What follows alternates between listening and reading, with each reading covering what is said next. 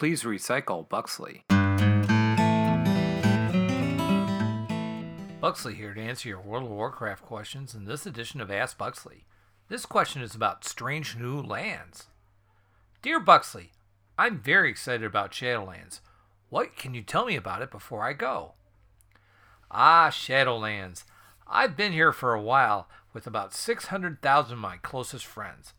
You heard about how all this Shadowlands stuff got started, right?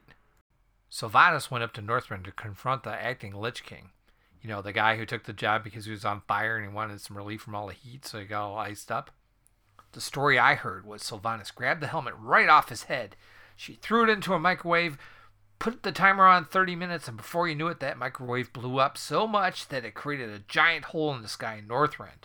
Anyway, I made my way to the Shadowlands, and I have to say it's not as scary as everyone says it is.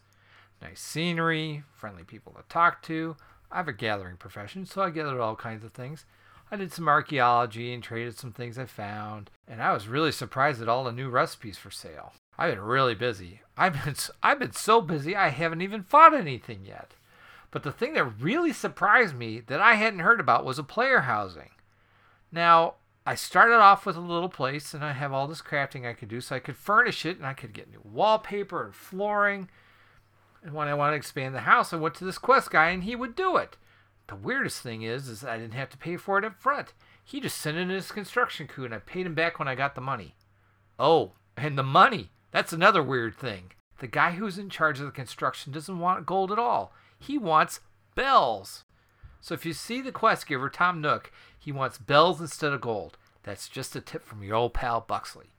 Thanks for your question. If you want to listen to old episodes, go to AskBuxley.com. Time is bells, friend.